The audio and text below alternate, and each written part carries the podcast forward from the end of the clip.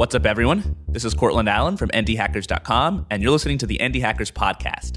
On this show, I talk to the founders of profitable internet businesses, and I try to get a sense of what it's like to be in their shoes. How did they get to where they are today? How do they make decisions, both at their companies and in life in general? And what makes their businesses tick? The goal here is so that the rest of us can learn from their experiences and go on to build our own successful companies. By the way, if you haven't yet, you should open up your browser and go to indiehackers.com slash podcast. You'll find full transcripts of every episode I've recorded, including this one. While you're on the website, feel free to browse around and interact with the community. We've got thousands of founders who are bouncing ideas off of each other, giving each other feedback and practical advice, and swapping tips. So it's a great way to avoid the trap of trying to build a business completely on your own. Check it out at indiehackers.com. Today, I'm talking to Max Lytvyn. He's a serial entrepreneur and the co founder of a company called Grammarly. I'm guessing that many of you have heard of Grammarly and might even be Grammarly users because they have over 7 million active users every day. I found Max to be an extremely rigorous thinker. He's not somebody who enjoys leaving things to chance. Instead, he's always forecasting, planning ahead, trying to figure out what pitfalls await him in the future and how he can best avoid them in the present. Now, he's got a lot to say on those subjects that we can all learn from, but I also thought it would be fun to talk to him about something less tangible. So we spent a good deal at the beginning of this conversation talking about what it means to have a vision for your company. How do you come up with one? and whether or not it's something that actually helps you grow your business or if it's just some sort of fluff that you tell the press so you look good. Anyway, it was fun talking to Max and hearing what he had to say. So without further ado, let's jump into it. Max, thanks for joining. Uh, thanks, Courtland. It's a pleasure uh, to be on this podcast. Yeah, it's a pleasure to have you. I'm excited to talk. So, you are the co founder of Grammarly, which is a set of products that help people communicate better. Now, maybe that's a little bit vague. So, why don't you tell us what Grammarly is and why so many people are using it?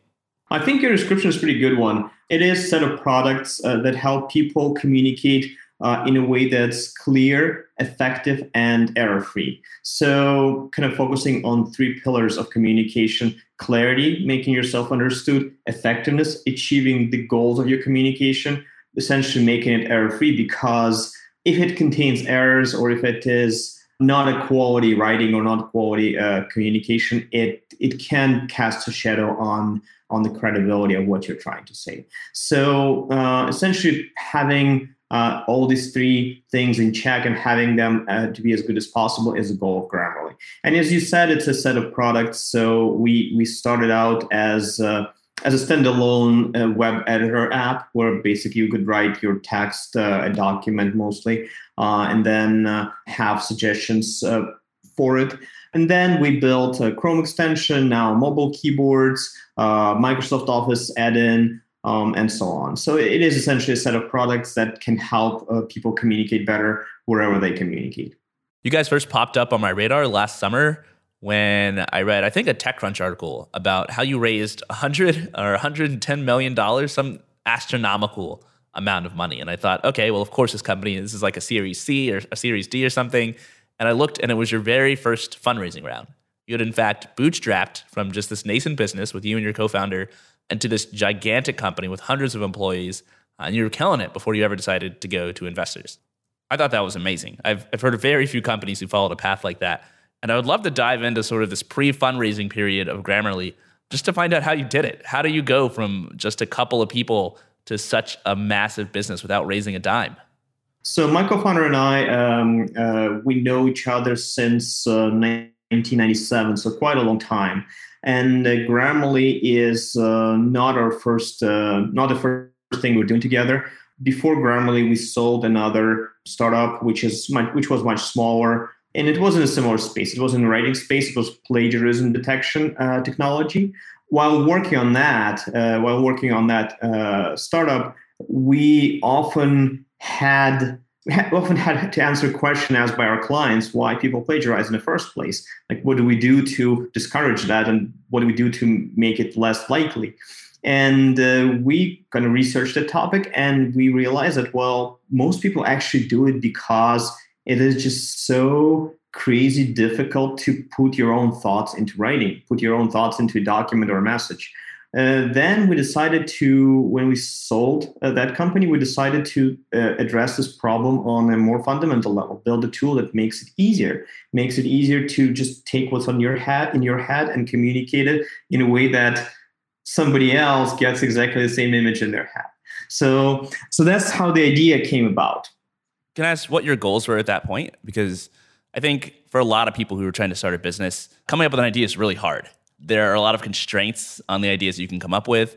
You know, is this idea going to make enough money, or is it going to be impactful enough, or is it something that matches up with my skill set? How did you guys decide that helping people improve their communication skills, helping people with their grammar, was a place that you guys wanted to start at, and a, a problem that you felt good about solving?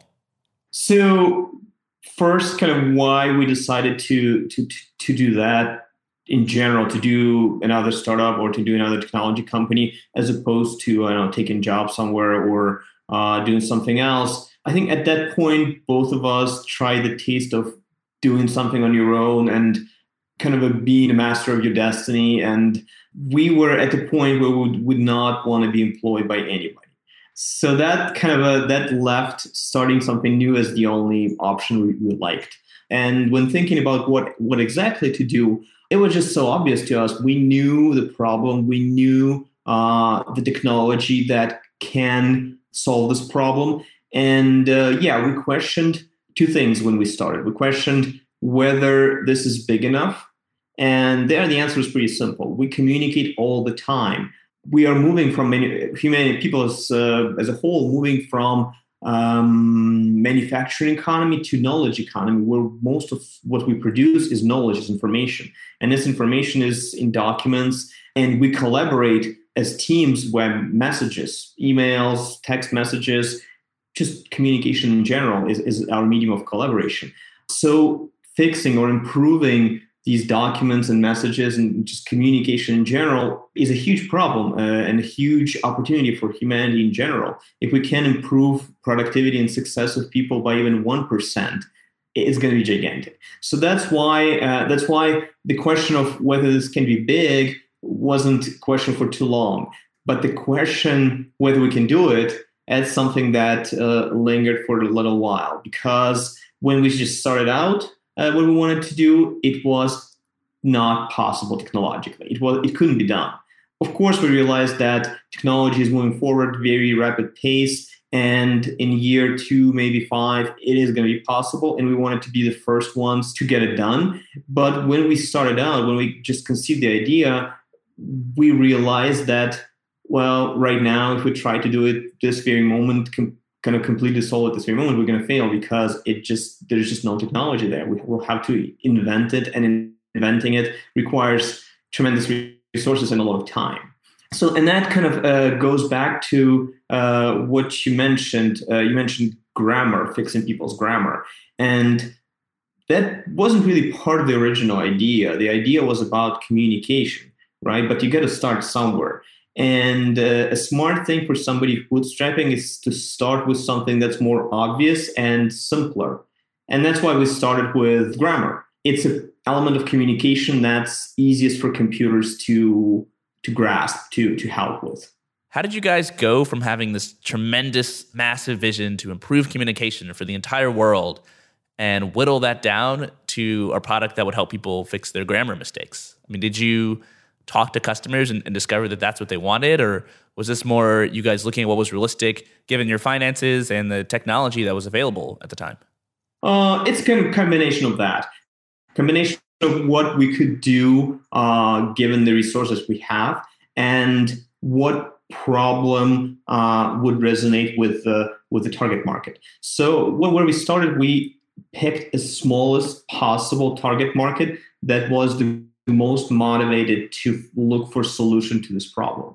At that point, it was uh, academic market, uh, researchers and students. Uh, why? Because in academia, the standards for writing and standards for communication are very rigorously defined.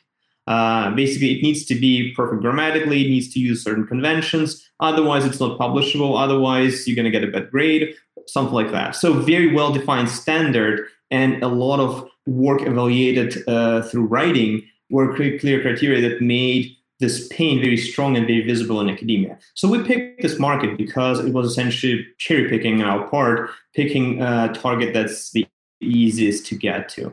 So yeah, so basically simplest from uh, simplest element of communication uh, from the uh, technology standpoint, plus uh, the market with the market segment with the strongest and most obvious pain, and that kind of converged in this uh, first version of our tool, which was uh, something which was an kind of an online text editor that helped write documents that were more consistent with academic writing standards. So I talked to a lot of early stage founders who often feel pulled in all directions because they have to simultaneously figure out what their vision is going to be, what features their product is going to have, what their business model is going to be, and oh, by the way, they're not even sure if anybody's going to use any of this stuff. How did you guys early on at Grammarly reconcile your vision with the actual practical features that you needed to build into the product? So we combined kind of vision, uh, what we just wanted to, how we wanted the future to look, uh, to look like, uh, kind of almost like a dreamlike imaginary world we created with conversations with uh, real users. So we started, of course, with vision and was just mocking up how our product is going to look now, how it can look in five years, what what we can do, and we went really far there. We we I remember our discussions in like 2000, early 2009, where we went as far as kind of a, a as drawing things like similar to what Alexa is now. Then we pared it pared it down to something that that was manageable and was easier to explain to uh, to users.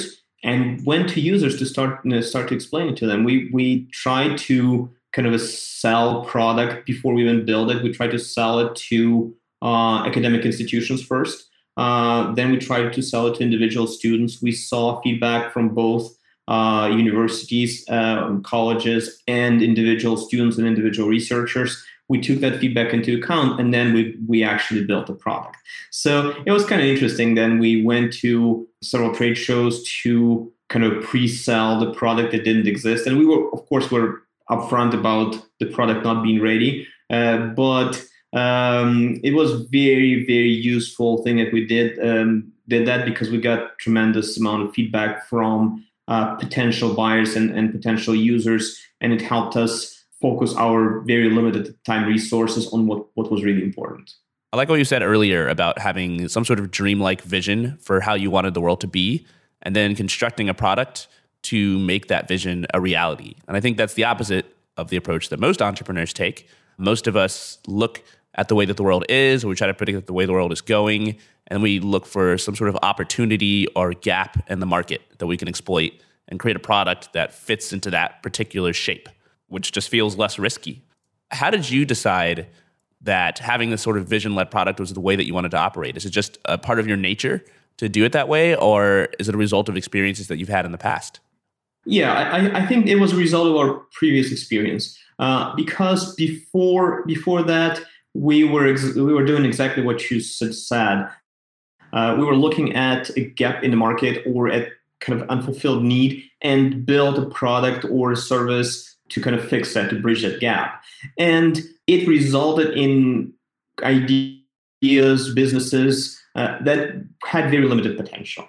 Once you plug that gap, the gap doesn't exist. Where, else do you grow? Do you like you cannot make the gap bigger to fill a bigger gap, right? Or you, you need to pivot completely to to do something different. So we realized that, and uh, instead of kind of fixing an existing process or plugging an existing gap, we decided to uh, try to invent something new, something that doesn't exist yet. So that's that's kind of a why we uh, we went to just try to start with a bigger dream. And the risk, if you do it that way, is also that it's a little bit scary because you're not sure if the dream is even possible. Like maybe there's some unforeseen force or something you're not considering that will kind of lead to your company hitting a dead end. Was that something you guys ever worried about when you were coming up with your vision, or did you figure that no matter what happened, you'd find a way to make your vision work? We were very much aware of that risk. So there was a real possibility of it not working out, especially with this product where you have market unknowns. So you don't know if people are going to like the product or want the product, and you have technology unknowns. You don't know if you're going to have the um, enough people money or just know technological capacity to to make a good product.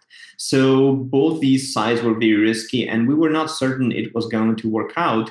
And because of that we we broke the problem down into smaller pieces and made sure that each piece is solving its own tangible problem.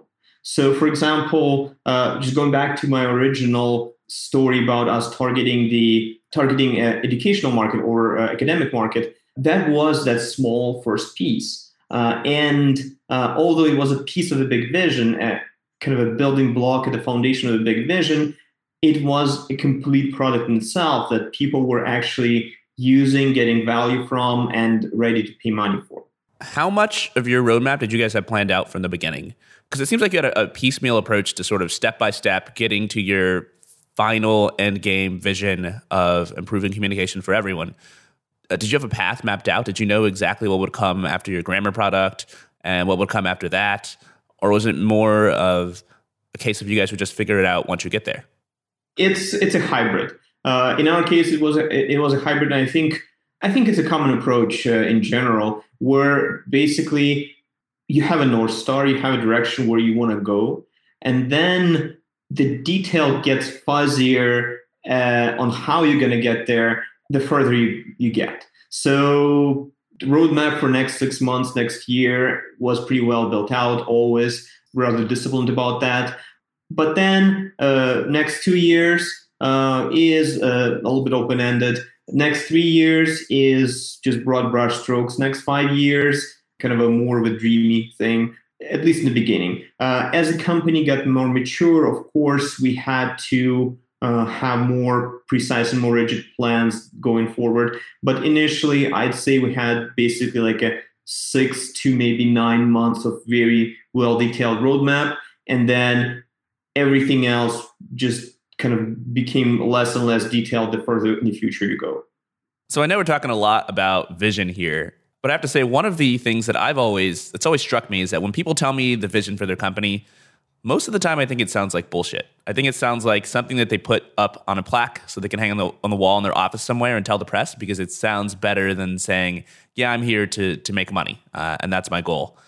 How much of your vision for Grammarly is something that you guys care about personally and deeply? Or is your vision something that you look at as like a practical thing that actually makes your company more likely to succeed? Uh, just just a remark on, on what you said in the beginning uh, about vision often being something that that's hard to believe. And uh, this was our experience as well. Just telling people that oh yeah we're going to build a software product that's going to take whatever you want to say and help you say it much much better and better in so many ways clarity effectiveness correctness. It, it just didn't seem re- realistic to people especially back in 2009, uh, like it, it was when you know before even autocorrect got bearable. Uh, so so people were like, oh yeah, this is this is not going to happen. Like Google cannot do that. How guys you can do that? So we ran into this uh, this challenge ourselves, and that was part of uh, why we kind of uh, created more palatable versions of our vision we were comparing ourselves to uh, at some point to automated proofreader because people know what proofreader is and we're just automating that. Well kind of sounds more palatable uh, sounds more realistic uh, even though it, it's not exactly where we go it's not the end goal but it's just a way to explain it um, in, in a very in, in much less in much fewer words. That's kind of about explaining the vision. But on having the vision i think it, it it's just extremely important to um, have something that's big enough where you can see that yeah well if if I can actually do that, I'm okay spending my next like 10 years of my life on it or maybe even more. Because it, it does take a long time to do something significant. So the vision has to be big and inspiring for you to be ready to actually put that long into it. Yeah, that makes so much sense. And I think it even really applies to people who have, I think, more modest ambitions. Like if you want to start a company and your goal isn't necessarily to change the world, it's to you know, maybe provide a living for you and your family or to allow you to quit your job, you're still going to have weeks or months where it's a slog and you're asking yourself why you're doing this. And if the question is something that's depressing, if you're working on something that you don't care about at all, then you're probably a lot more likely to, I think, just quit and give up because you don't care and the vision isn't inspiring to you. Yeah, some people when I talk to um, uh, some people about vision, they say, "Oh, uh, maybe I don't need a vision that goes as far because like my technology or my company is likely to be acquired to in like two three years." And I personally not a huge fan of like strategies of kind of counting on an acquisition, but, but that's that aside, uh, my response is usually, well, you still need a, a longer term goal and a bigger vision for your product or your company to be uh, attractive to uh, to an acquirer because it it why does it get acquired? Why does why do why would anybody need it? Because it becomes part of something bigger and creates value for them. So you need to see you need to foresee how that's going to happen how it's going to play out um, in the next few years. So that that's why even if you're not envisioning building a building an institution a company that's going to potentially outlive yourself you still need to have something like your vision still needs to be bigger than just oh yeah I'll I'll build some technology for a year or two and then I'll sell it. So you're not a fan of building a company just to get acquired, which makes a lot of sense because companies are typically bought, not sold, and so that's out of your hands anyway. What are where do you fall on, on this debate between bootstrapping versus fundraising? Because I know you guys bootstrapped yourselves for quite a long time before you ever raised any money was that because you felt strongly about bootstrapping or because it was your favorite particular strategy or was it more out of necessity? I don't know if bootstrapping is, I wouldn't call it bootstrapping my favorite approach. It is an approach we chose out of necessity, partially because we wanted to have as much control over what we do as possible, and partially because our vision was uh, fairly difficult to explain at the time, fairly risky, and we didn't want to pay penalty for that risk. So that's why we chose bootstrapping. Uh, but uh, it may not be for every business, it may not be for every idea. Some ideas are kind of obvious enough, or I wouldn't say obvious, but are clear enough or are structured enough that you may be able to raise money right away pretty good valuation and why not? Why not kind of uh, get a boost especially if you can do it with good partners that are on board with what you do? Maybe you're gonna uh, end up losing some control but it all can be done really well. So so i think um, early funding is not necessarily evil uh, not necessarily a bad thing. It is it's just a different approach. How much of your decision to bootstrap is because you guys weren't located in some sort of tech hub like the Bay Area with investors on every street corner, and instead you're working out of you know somewhere else. I think what was it the Ukraine? Actually, we were working out of Toronto, not uh, not out of, out of Ukraine, but uh, that did play a role as well. Yeah, we knew that um, uh, the investor ecosystem in Toronto wasn't as uh, as big as um, in Silicon Valley, especially at the time, and 2009 it, it was it was smaller than it is now. Uh, so we knew that we had limited uh, access to funding but that wasn't a big factor to be honest. If we were set on um, raising initially we we would have been able to do so. Do you think your decision to bootstrap and kind of take on all the responsibility yourselves without any sort of external capital kind of giving you a, a head start affected your strategy a lot? I mean did you have to start sort of earlier in your vision and not as close to your end game vision because you bootstrapped or do you feel like the path that you guys took is the path you would have taken even if you had raised money? Uh, no actually bootstrapping did affect our uh, bootstrapping did affect our um, uh, strategy quite a bit. Um, because we bootstrapped we had to rely on revenue to fund uh, to fund further growth. Um, so we had to work towards revenue right away and uh, if we raised early, especially if we raised a lot of money because it's, it's an expensive technology, it, it's, it's something that's really, really hard to build.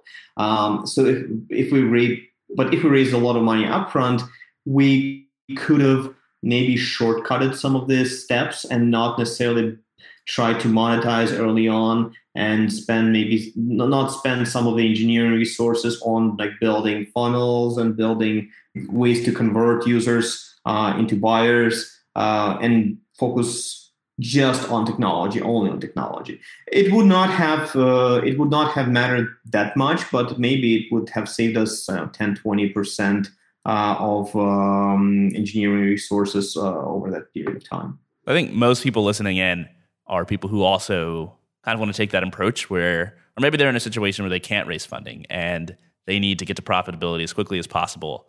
So I'd love to hear more details about that sort of early phase and Grammarly's history where you guys were trying to figure out how to make your first dollar and, and how long it took you to get to the point where you were able to sustain salaries for yourselves and, and hire your first employee.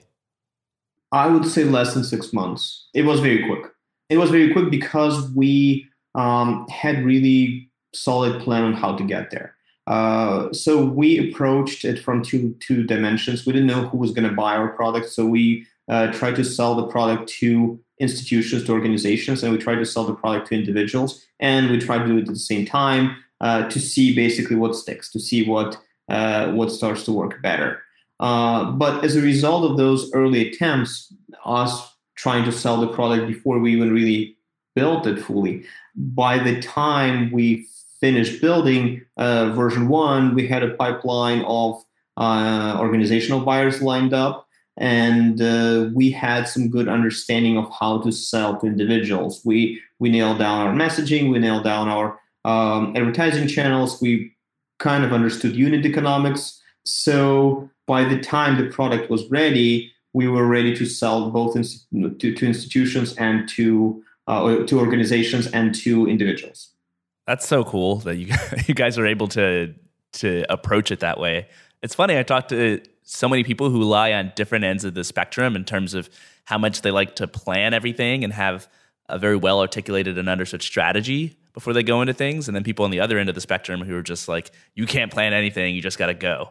And you seem like very much like a planner where you did things in sort of a textbook way. You were selling a product before you really had the product, and you were acknowledging that you didn't quite understand everything about your business. So you didn't understand necessarily why customers were buying or which customers would be best or what messaging would appeal to them the most. And so you guys had a very targeted strategy uh, for going about that, and it paid off.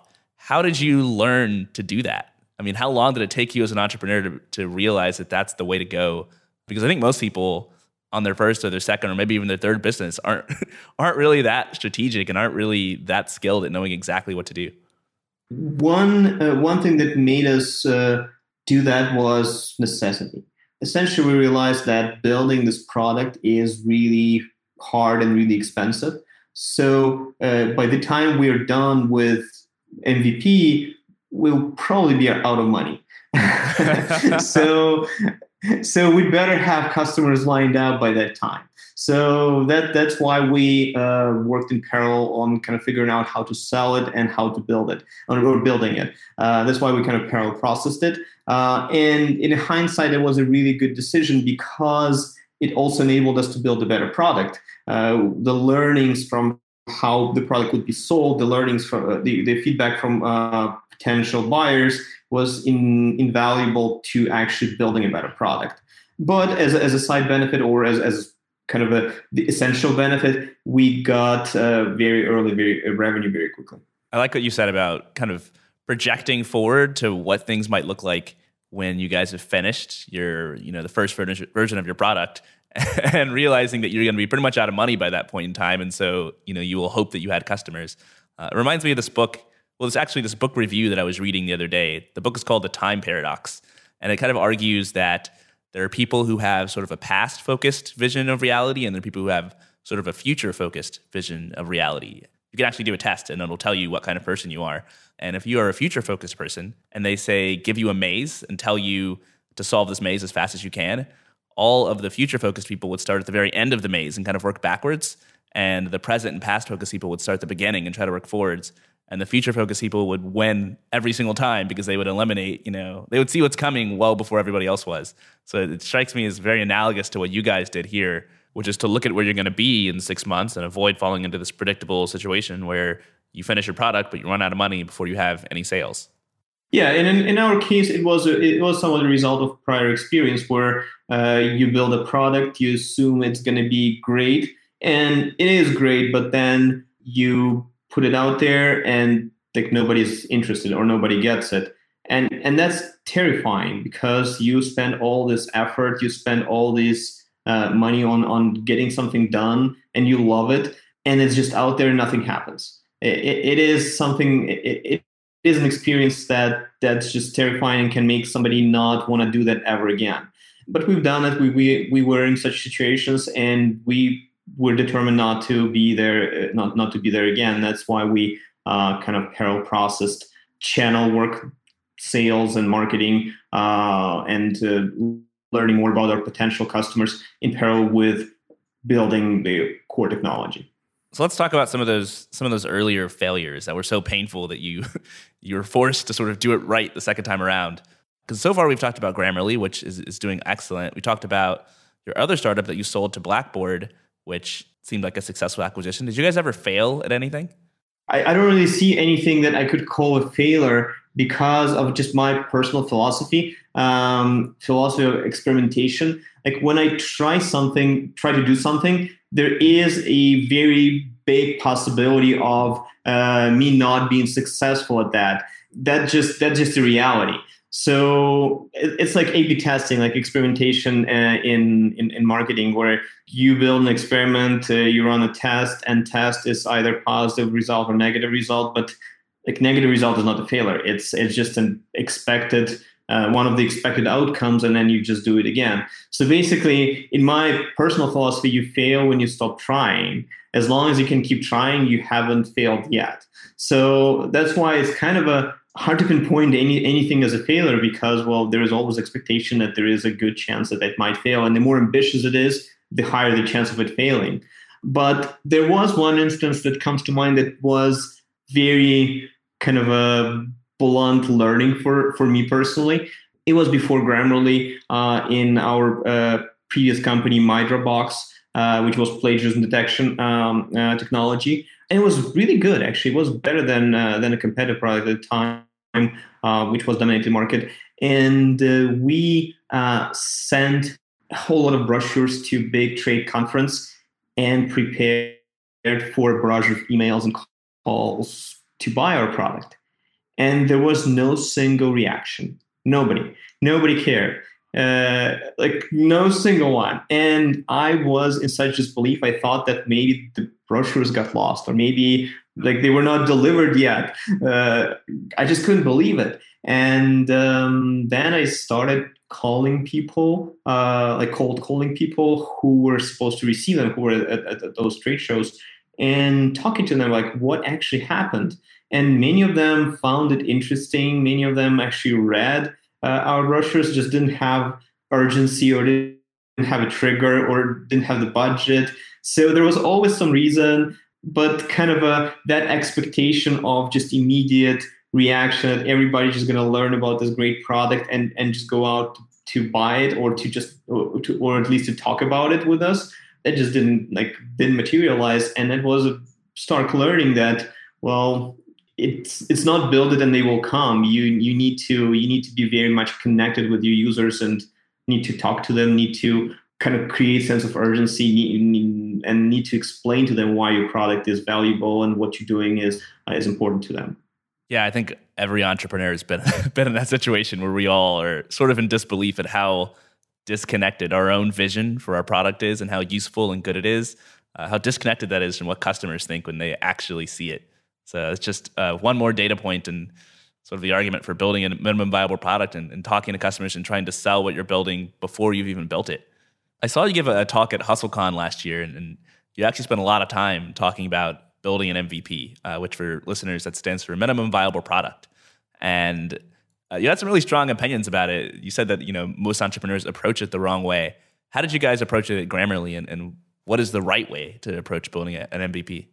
Yeah, um, thank you for that question because uh, it's one of my favorite topics. So I think the wrong approach, and unfortunately popular one, is to kind of take your market, the market that you're envisioning in the future, and build a little bit of everything for that market, and that's spreading yourself too thin. That usually results in spending a lot of effort to build something that's not quite good enough for anybody. Uh, what I think is a better approach is to pick the enthusiasts of this uh, from uh, from your market, pick pick the core audience, or pick it even a subsection of your market, and build for them, but build a better product, smaller but a better product. that allows you to cross the threshold of building something really useful uh, that your users can engage with and and kind of make it part of their day to day and not just a toy. And it also potentially opens uh, opens up uh, for op- opens opportunities for quicker revenue as well. So I think that that's an important distinction that MVP is not just minimum viable product for everybody, but it's also picking a minimum uh, minimal viable market and, and then building for it, building a minimal product for it. I think one of the things that bites a lot of founders, especially first time founders, is that as consumers, we spend all of our time interacting with these very mature, very successful companies. And if you don't have a lot of experience as a founder, you might naively assume that the way these companies look today is exactly how they looked in their early phases. And so you're sort of using them as an example when the reality is they're terrible examples for you. You should not be copying what they're doing. You should be trying to find examples of companies in their early phases who eventually went on to success and, and try to figure out what they did early on because that's the phase that you're at. You don't want to walk into a weight room and try to lift 400 pounds just because the biggest guy in the room is lifting 400 pounds. That's not a good starting point. And yet, that's what most founders do because they're obsessively copying their role models in these big companies without really taking the time to understand sort of the complex and winding path for how these companies got to where they are today. Uh, yeah, that's true. That's true. And in some cases, it's just luck. Uh, some companies just they, they build something and then uh, they see deficiencies in it and they they just iterate, iterate, and and get to um, get to something that looks very different. And in some cases, it's planning and luck combined. Well, but there's there's always some degree of luck. what do you think is the luckiest thing that's happened to you guys at Grammarly? It's hard to say because same things can be seen as as luck or as uh, as as you're doing, and you know even like increasing the uh, increasing the odds is kind of you're doing, but the uh, end result is ultimately luck, right? So it's kind of a you can argue in in either direction. One thing that was pivotal for Grammarly is switching from premium model, premium only product to freemium product, where we have free and, and, and premium products. Uh, that uh, that idea, that kind of a, a step um, was such crucial for our company that uh, we, we're really lucky we didn't kind of change our mind somewhere in the middle or didn't the test didn't fail because of some issues or something like that. Uh, you had to i imagine you had to be very nervous going into that that it might not work or it might you know end up going the wrong way. Yeah we actually tested it for uh, i think nine months uh, before we, we pulled the switch. Uh, so it was a really uh, really long process for us because we had a functioning business model, we had a profitable company. Um, so breaking that to build something better was a really big decision. That's why it took us so long. I think we're really lucky we didn't run into some issues that would have made us turn back. So let's jump back into the Grammarly story. I think where we last left off, it took you guys about six months to get to the point where you were pretty much profitable with just the two of you. What are some of the bigger challenges and strategic decisions and changes that you guys had to make to grow from such a small size into a company that's big enough to justify uh, a $110 million investment? Yeah. Uh, so, as I mentioned in the beginning, uh, we started experimenting with uh, two markets uh, enterprise and consumer. And uh, we quickly saw that consumer was growing much better, much faster. So, we, had to make a decision at one point to uh, uh, focus slightly less on enterprise and go full speed on consumer. So that was one of the kind of core key decisions.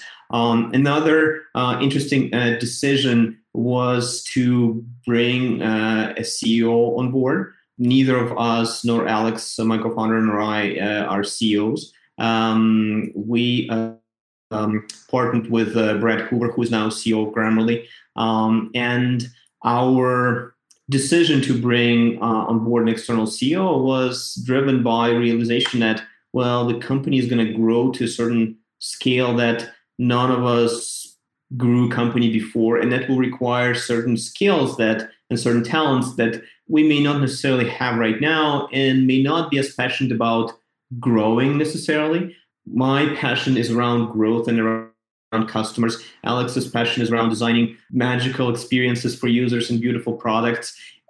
And but uh, building a world class company requires many more things beyond that. So that's what that's why we decided to bring uh, on board a CEO with a kind of more rounded experience and talent profile. It makes a lot of sense, but at the same time, it seems like an extremely difficult decision to make because you guys have grown this company by yourselves the entire time, and an outsider kind of risks ruining everything. So, how do you even go about that process of finding the right person? It was hard. We actually worked uh, with Brad for, I think, six months or maybe even more uh, in a consultant capacity before uh, we started talking about him be- being CEO. Uh, so it was a long process.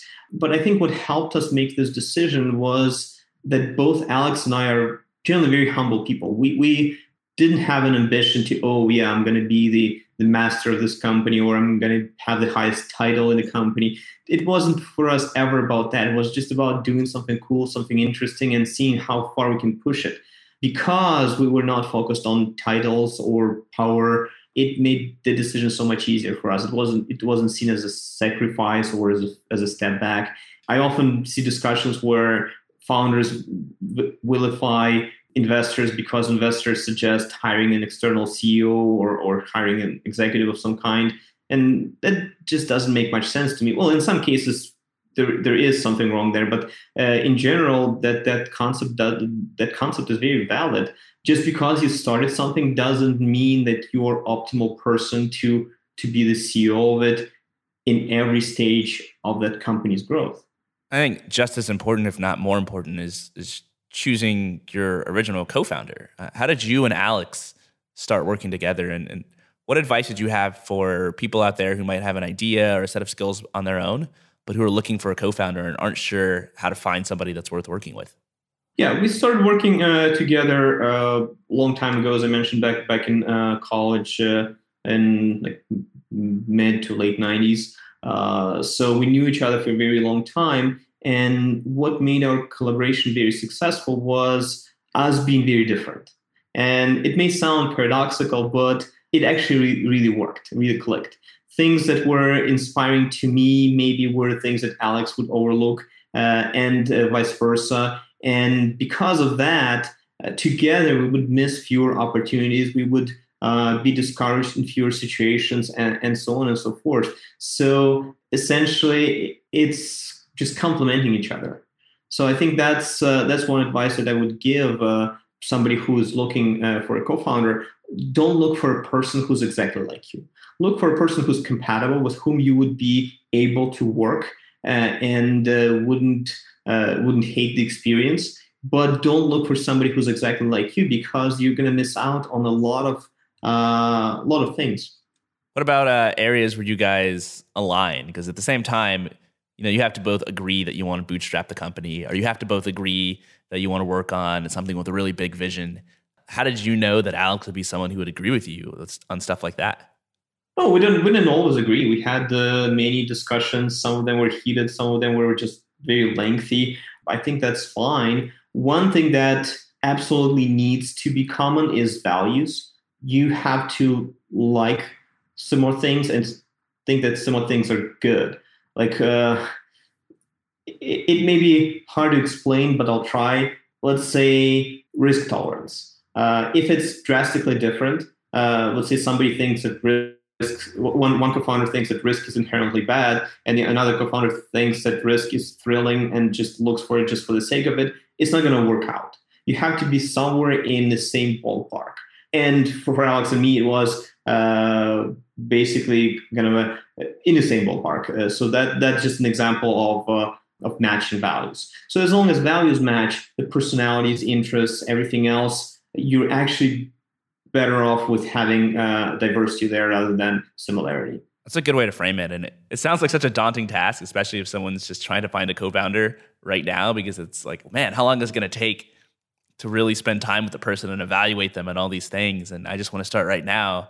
So I think one of the best things people can do is just work on smaller projects together. If you're in a situation where you don't have a co founder, and you're trying to find someone that you want to be your co-founder rather than like dive in on some hugely ambitious thing you can work on like a few you know one month projects or two month projects and see how you guys click and take the time to learn whether or not you align on values or whether or not you're sufficiently different and your interests and stuff Is that something that you and Alex did, or did you guys, you know, immediately start working on on really big things together?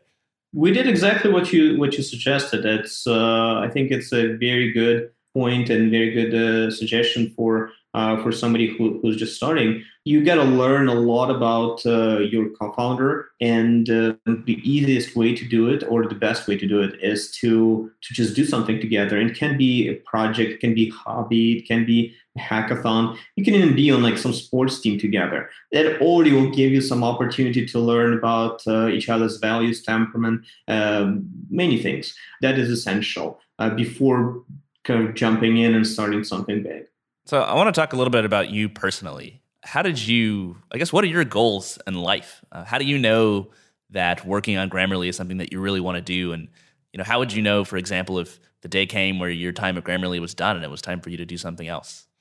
My goal in life is, uh, in general, just to do significant things, uh, and I'm not uh, necessarily focused on specificity of those things. Like I don't necessarily think they, they should be in growth, for example. I tend to focus on growth because that's what I know and that's what I'm passionate about. But uh, if I have an opportunity to do something significant elsewhere, uh, I, um, I will likely take it. But uh, yeah, just uh, um, kind of trying to make the biggest dent in the universe, even though it's a cliche. I think that that doesn't make it untrue. I that's that's what I'm looking forward to.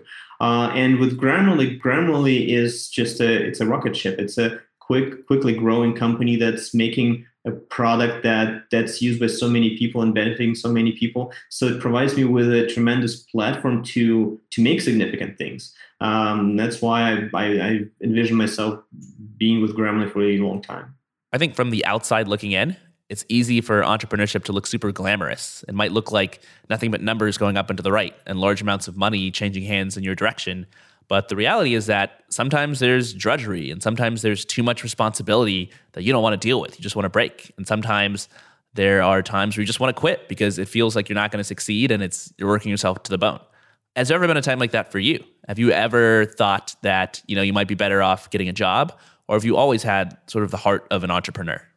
I always had a heart of an entrepreneur. There were times when I was just too tired, uh, but uh, that quickly passes when you just I don't know give yourself a little bit of uh, time to take a breath.